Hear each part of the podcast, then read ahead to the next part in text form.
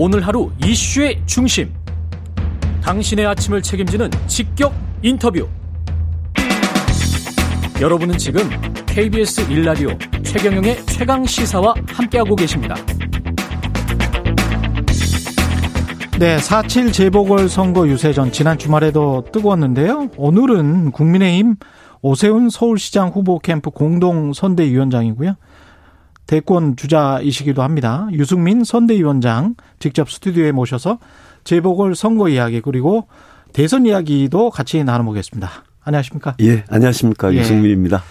지금 뭐 오세훈 후보는 굉장히 긍정적으로 보고 있는 거죠. 9일밖에 예, 뭐, 남지 않았는데. 예. 예, 저희들은 긍정적으로 보고는 있습니다. 예. 여론조사를 보고요. 예.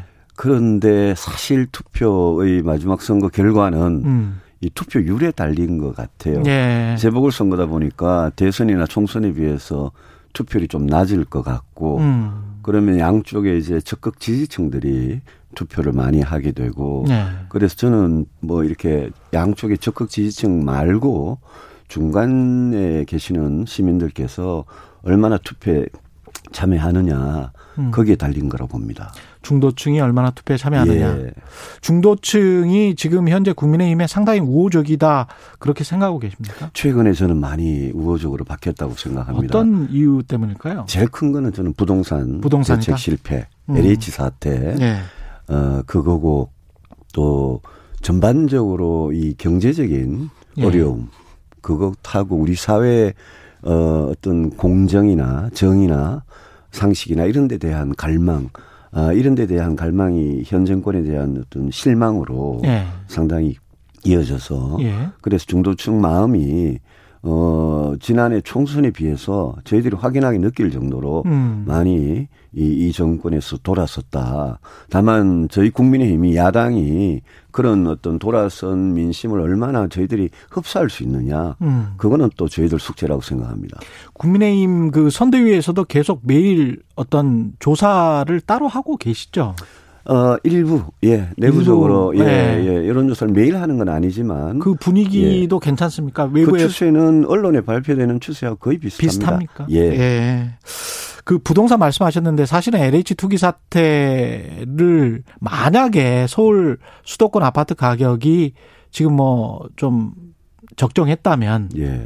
그랬다면 이 정도로 국민들이 분노하지는 않았을 것 같아요. 저도 똑같은 생각입니다. 예. 이게 지난 4년간 집값하고 전월세가 음. 이렇게 오르지 않았다면 음. 그러면 우리 젊은이들 뭐 영혼까지 끌어가지고 그렇죠. 집을 사고 전세금 마련하고 이러지 않습니까? 예. 그것 때문에 4년 동안 시민들께서 고생을 하시다가 음. LH 땅 투기 사건이 맞아요. 터지니까 예. 어, 어떻게 LH 직원들은 내부에 미공개된 음. 개발 정보를 이용해서 자기들만 독점적으로 아는 정보를 이용해서 투기를 할 수가 있느냐. 음. 우리는 이렇게 고생하고 있는데 음.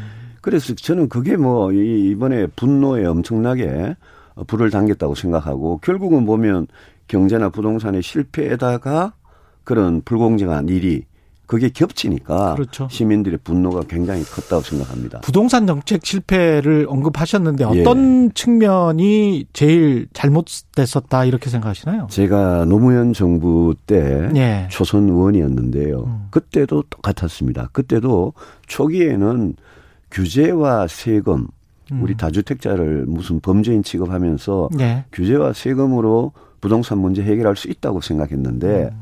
실제 해보니까 규제와 세금만으로는 부동산 문제가 해결이 안 되더라. 예. 왜냐? 부동산 시장이라는 건 결국 사람들이 본능이 움직이는 시장인데 음. 그게 내 집 마련의 문제든 전월세 문제든 예. 거기에는 수요 공급이 작용을 하는데 예. 공급을 막아놓고 규제 세금만 가지고는 문제 해결이 안 되더라는 걸 노무현 정부 때 우리가 깨달았는데 예. 문재인 정부도 똑같은 일을 4년 동안 한 겁니다. 음. 더 강하게 더 세게 한 거거든요. 예. 그래서 저는 보니까 문재인 정부 초반에 만약 그게 공공 임대든 아니면 민간 주택이든 초반부터 공급을 충분히 해가면서 이런 정책들을 썼더라면 음. 지금보다는 훨씬 나았을 거라고 생각합니다. 공급을 충분히 했었어야 됐다. 예. 근데 이제 세계적인 뭐 저보다 잘 아시겠지만 넘베오랄지 이런 여러 예. 그 사이트들을 보면 예. 전 세계에 한 500개가 넘는 도시들이 사실은 부동산 가격이 다 오른 거는 사실이거든요. 그런 측면도 있습니다. 예, 그러니까 예, 저거는 이제 유동성 때문에 그렇죠. 예. 예. 근데 이제 그 기조 하에서 정부가 어느 정도까지 그러면 어떻게 했어야 됐을까를 좀 고민을 할 수밖에 없게 됐더라고요. 어, 뭐 돈이 풀려가지고 예. 돈이 풀려가지고 그게 생산적인 곳으로 안 가고 음. 부동산이나 주식으로 몰린 그런 측면은 사실은 세계 공통적인 현상이죠. 예. 선진국에서도 뭐 2000. 2008년 금융위기 또 이번에 코로나 위기 돈 엄청나게 풀었지 않습니까? 네. 그 점은 저도 인정을 합니다. 음. 다만 어떤 걸 우리가 생각해야 되는가 하면 아주 오래전에 노태우 정부 때 주택 200만 호 건설을 하면서 했죠. 일산 분당을 건설을 했지 않습니까? 음.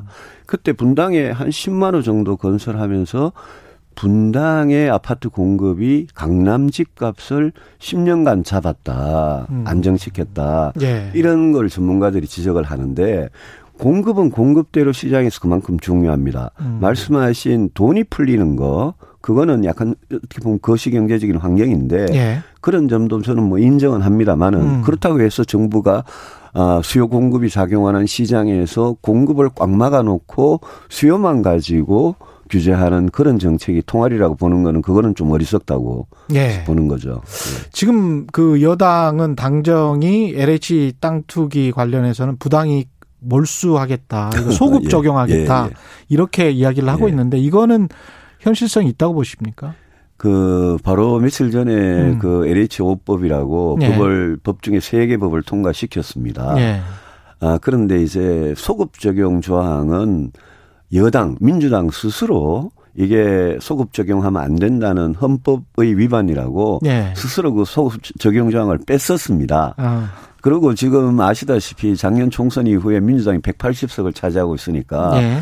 국회에서 사실 법을 통과시키는 걸 자기들 마음대로 지금 하고 있지 않습니까? 네. 그래서 이번에 LH5법이라는 것도 소급 적용하고 싶으면 민주당이 할 수 있었거든요. 음. 그런데도 안 한 거는 지금은 야당 핑계를 대는데 네. 국민들께서 똑바로 하셔야 될 게 민주당 스스로 아, 이, 이 법을 소급 적용 만들어 봐야 예. 이거는 헌법재판소 가서 위헌 판, 판결을 받겠구나. 음. 그래서 소급 적용을 뺀 건데 예. 분위기가 계속 안 좋으니까 그거라도 하겠다라고 선거 전에 예. 일단 뭐라 그럴까요? 좀 속된 표현입니다만은 일단 좀 질러 놓고 보자. 아, 질러 놓고 본 거다. 예, 좀 예. 이런 거 아닌가 싶어요. 이해충돌 방지법은 왜 안 되는 건가요? 이해충돌 방지법은 그거는 뭐 공적 지위를 공직자나 예. 이런 사람들이 공적 지위를 사적인 이득을 위해서 남용하는 걸 방지하는 법이기 때문에 그렇죠. 과거 우리 김명란법 통과시킬 때 비슷하게 음. 어, 이 법은 그냥 빨리 통과시키면 됩니다. 예. 저는 이 법은 뭐 적극 찬성인데 이 법도 어, 야당 핑계 될 게 아니라 민주당은 국민의힘 핑계를 대고 있죠. 아닙니다. 네. 생각해 보시면 민주당이 왜 국민의힘 핑계를 댑니까? 예산이든 음. 입법이든 자기 마음대로 했지 않습니까? 작년에 음. 전월세 시장을 완전 네. 뒤집어 놓은 임대차 3법 같은 거 자기들 마음대로 통과시켰지 않습니까? 그래서 저는 이 문제는 그렇게 야당 핑계 될 게 아니라 빨리 네. 통과시키고 야당도 이 문제 가지고 뭐 조항을 어, 법리에 맞게 심의하는 건 좋습니다만은 어, 이거는 통과에 협조하는 게 맞다고 생각합니다. 야당도 통과에 협조해야 예. 된다. 예. 이 오세훈 후보의 내곡동 땅 관련해서 예. 계속 지금 의혹이 제기되고 있는데 이 부분은 어떻게 보세요? 그게 예. 그 오세훈 후보의 그 부인이 예. 초등학교 몇 학년 땐가 하여튼 장인한테 예. 장인 돌아가셔가지고 예. 상속을 받은 거라 그럽니다. 예. 그리고 거기에서 받은 보상금이 보상금 중에 8분의 1인 4억 5천이 음. 이제 오세훈 후보 부인의 몫이었다 그러고요. 네.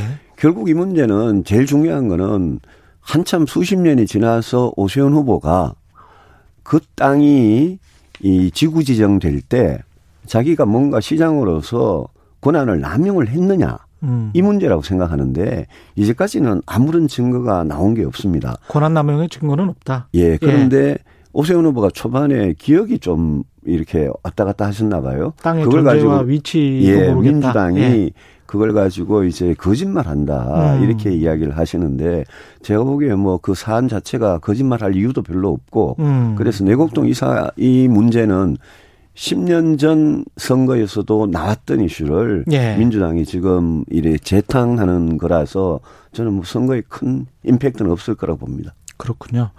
그 2016년에 새누리당 원내대표 시절에 맞습니다. 예. 증세 없는 복지는 허구다. 예. 이렇게 말씀하시면서 박근혜 전 대통령이랑 갈등이 좀 있었고. 예, 많았습니다. 예.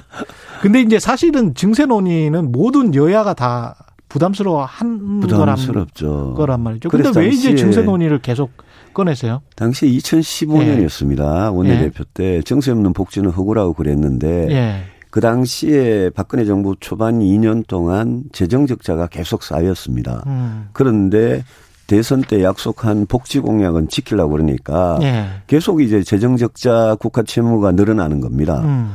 그래서 복지를 하려면 국민들한테 당당하게 예. 아 복지를 하려면 두 가지 방법밖에 없다. 당장 지금 세금을 거두든지 그렇습니다. 아니면 국채를 발행해서 미래 세대의 빚으로 맞습니다. 이렇게 넘기든지 예. 그 저는 미래 세대의 빚으로 넘기는 것보다는 현 세대 사람들이 세금을 내서 그 세금 가지고 국가가 어려운 분들 도와주는 복지를 하는 게 맞다. 음. 저는 그런 차원에서 예. 정세 없는 복지보다는 예. 복지를 하려면 정세를 해야 된다라고 했고 음. 또 저는 OECD 한 평균 정도의 복지는 우리 국민들이 누릴 권리가 있다. 예. 그래서 세금은 중부담 정도, OECD 중부담. 예. 또 복지도 OECD 중간 정도의 수준 음. 그 정도는 가자 이래서 제가 중부담 중복지로 가자 이렇게 했는 건데 말씀하신 대로 세금을 늘리는 거는 정치인들한테는 거의 독약 같은 겁니다. 그렇죠. 그래서 예. 제가 늘 진영을 넘어서 예. 세금 같은 문제는 국민을 여야가 같이 설득해서 합의를 보는 게 맞다. 음. 일종의 큰 사회적인 합의죠. 예. 우리가 노, 노동개혁 할 때도 꼭 그런 문제가 있거든요. 맞습니다. 굉장히 반발이 심하기 때문에 어느 나라든 선진국들은 여야가 그럴 때는 합쳐가지고 음. 국민을 설득하고 이런 게 필요한데 우리 예. 정치가 이제 세금이든 노동개혁이든 이런 이런 표가 안 되고 표가 안 인기가 예. 없는 정책을 추진하지 못하는 그런 합의를 못하는 거죠. 저는 우리 정치 실패라고 봅니다. 일반 증세를 지금 말씀하시는 거죠? 부자 증세랄지 대기업 저는 일반적인 보편적인 보편적 증세를, 이야기하고 보편적 그 복지를 말씀하시는 그렇습니다. 거고. 예. 저는 보편적 복지는 아니고요. 선별적 복지지만 예. 예. 증세는 보편적 증세를 하되 선별적 복지를 늘리는 것. 그렇 그렇습니다. 아 그러면 이재명 경기도지사의 기본소득이랄지 이런 것과는 좀 반대되시겠네요. 대신에. 기본소득, 기본주택, 기본대출에 대해서 아주 강하게 반대합니다. 강하게. 왜냐하면 제가 예. 그거는 공정하지 못합니다. 공정하지 서민들한테 못하다. 불리한 예. 겁니다. 기본소득만 보셔도요. 왜 똑같은 돈을 예? 자산이 많고 소득이 많은 분들한테 음. 왜 똑같이 줘야 되느냐. 그 돈을 가지고 서민들 저소득층한테 두 번, 세 번 드릴 수 있는 그런 돈을 음. 왜 그렇게 쓰느냐라는 게 제가 그거는 서민들한테도 피해를 주고 공정하지도 못하고 우리 사회복지 원리에도 맞지 않다 이렇게 예. 봅니다. 근데 이제 이걸 주장하시는 분들은 그렇게 그 뭐랄까요? 정부로부터 받은 돈을 가지고 경제적인 효과 뭔가 소비가 늘어나고 그럴 가능성 그 특히 이제 지금 같은 코로나 19 상황에서는 그럴 가능성이 있지 않느냐 이런 이야기를 하는 건데요. 그 예. 제가 뭐 KDI 출신입니다만은 예, 그렇죠. KDI 박사들이나 조수연구원 박사들이 예. 열심히 연구한 결과 예. 똑같이 돈을 주면 부자들은 그냥 그렇습니다. 그 돈을 저축해 버리고 예. 서민들은 돈을 쓰기 때문에 음. 그 소비 효과가 크지 않다. 차라리 서민들 저소득층한테 많이 드리는 게 음. 소비 효과를 더 올린다. 예. 이렇게 이미 나와 있습니다. 이재명 지사가 그 점을 자꾸 무시하고 계시는 거죠. 예. 지금 사실 대권에 2022년에 나온다고 지금 말씀하셨잖아요. 저는 예, 뭐 여러 번 뜻을 굳혔고 예. 이번이 저희 정치의 마지막 도전이라고 생각하고 아. 예, 도전하고 있습니다. 그런데 윤석열 전 총장이 상당히 지지율이 높단 말이죠. 예. 그러면 지금 어떻게 보면 경쟁자가 되는데 예. 어떻게 보십니까? 뭐 아주 강력한 경쟁자죠. 예. 근데 아직 대선이 1년 남아 있고 음. 저는 몇 번 어 이 민심이 출렁거릴 계기가 있다고 생각하고 예. 저는 제 나름 제가 제일 강점을 가진 경제 분야, 음. 특히 코로나 위기 이후에 경제를 어떻게 살리느냐. 예. 이게 부동산 포함해서 굉장히 중요한 이슈이기 때문에 음. 거기에 열심히 준비하고 있고 윤석열 총장님 같은 경우에는 뭐 아주 좋은 야권의 후보라고 제가 보고 예. 같이 가자. 우리 음. 국민의힘에 들어오셔가지고 같이 가자. 어차피 내년에 정권 교체하려면 야권에 가장 경쟁력 있는 단일 후보를 뽑아야 된다. 예. 저들 저를 포함해서 윤석열 총장, 뭐 안철수 뭐 대표, 음. 뭐 홍준표 대표 저는 다, 다 우리 함께. 국민의힘이 문을 열어서 어. 그 안에서 경선을 해서 예 경선을 해서 공정하게 경선을 해서 단일 후보를 뽑는 게 그게 우리 전략 큰 전략이 돼야 된다 이렇게 봅니다. 근데 일각에서는 네. 제 3지대를 만들어서 특히 뭐 김종인 위원장이 나가서 김종인 플러스 윤석열 플러스 뭐 김동연 이런 여의도 종가에 그런 말이 있잖아요. 예, 그런 말이 있는데요. 예. 어, 처음에 정치를 시작하면서는 국민의힘에 들어오기가 조금 꺼려질 수도 있을 겁니다. 그만큼 저희들은 국민의힘이 변화 혁신하는 이번 전당대를 하고 예. 변화 혁신하는 모습을 저희들은 계속 보여드리면서 음. 저희들은 완전히 이렇게 열어놔야 된다고 생각합니다. 오픈해서 음. 예. 윤 총장 같은 분이 기꺼이 음. 들어오실 수 있는 그런 국민의 힘이 돼야 되고 예. 처음에 제3지대, 제3정당을 만든들 음. 나중에는 결국 합칠 수밖에 없을 거다. 그게 큰 명분이다라고 예. 생각합니다. 물론 합치는 게 정권 교체의 충분한 조건은 저는 아니라고 생각합니다. 예. 저희들이 잘해야죠. 예. 그렇지만 그거는 꼭 필요한 조건이다. 그리 보는 거죠. 근데 왜 사람들이 제3지대 특히 이제 김종인 위원장까지 거론하면서 제3지대 이야기를 하는 이유가 아마도 TK를 중심으로 한 어떤 그 너무 보수적인 색채 이것과는 좀 멀어지고 싶어서 그런 거 아닐까 그런 생각도 들고요. 제가 TK 출신입니다만은 TK 뭐꼭 그 지극히 보수적인 그런 분들만 있는 건 아니고요. 예. 그 아주 보수적인 그런 정치 세력이 다음 대선에서 표를 만약 나누어 가지 버리면 예. 그러면 저는 정권 교체 힘들다고 생각합니다. 그래서 어. 어, 보수적인 색채가 강하든 음. 아니면 중도 내지는 건전한 보수, 개혁 보수 쪽 색깔이 강하든 음. 저는 이 분들을 중도 플러스 보수를 다 합친 하나의 링, 하나의 음. 장 위에 예. 거기에 윤석열 총장도 오시고 예. 뭐 저도 거기 나가고 그래서 뭐 공정한 경선을 그분들이 원하는 방식의 공정한 경선을 음. 해서 단일 후보를 뽑으면 그게 정권 교체의 지름길 아니냐 이렇게 생각합니다. 마지막으로 10초만요. 그 네. 김종인 위원장은 4월 7일 재보궐 선거 이후에 나가십니까? 예, 예, 나가시리라고 봅니다. 나가십니까? 예. 예. 알겠습니다. 고맙습니다. 예. 국민의힘 서울시장 선대위 유승민 공동 선대위원장이었습니다. 고맙습니다. 예, 고맙습니다. 예. KBS 1라디오 최경의 최강시사 1부는 여기까지입니다.